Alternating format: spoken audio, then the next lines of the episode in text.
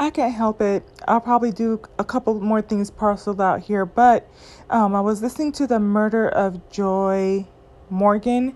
Um, she had joined one of those UI, UC, um, Hebrew Israelite encampments or whatnot, and at towards the end, I was just kind of closing out, and the mom was saying that they were still billing her for her monthly 10 pounds. So it's one of those things, right, where if you're a part of their church, you cannot speak, you cannot hold a title, you cannot be a pastor or instructor, but you better pay that tithes though.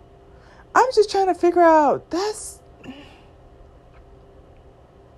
why would you sign up for that?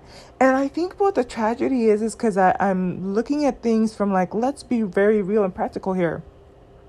You start grooming someone from the age of 16, because I, I did mention in a couple podcasts now, they do target minors, right, in those formative years. And a lot of the times it's it's predatory. Like you had this one guy, the guy that killed her had a wife and she was pregnant, so that was his like person to go to while she was going through her pregnancy. So, um, you get them young, you get them pregnant, they have no communication with the outside world, um, can't depend on family, can't, de- you know, pretty sure they're not going to be. I, where do they work? Because how, how is she supposed to come up with her monthly fees or her tithe if she can't work?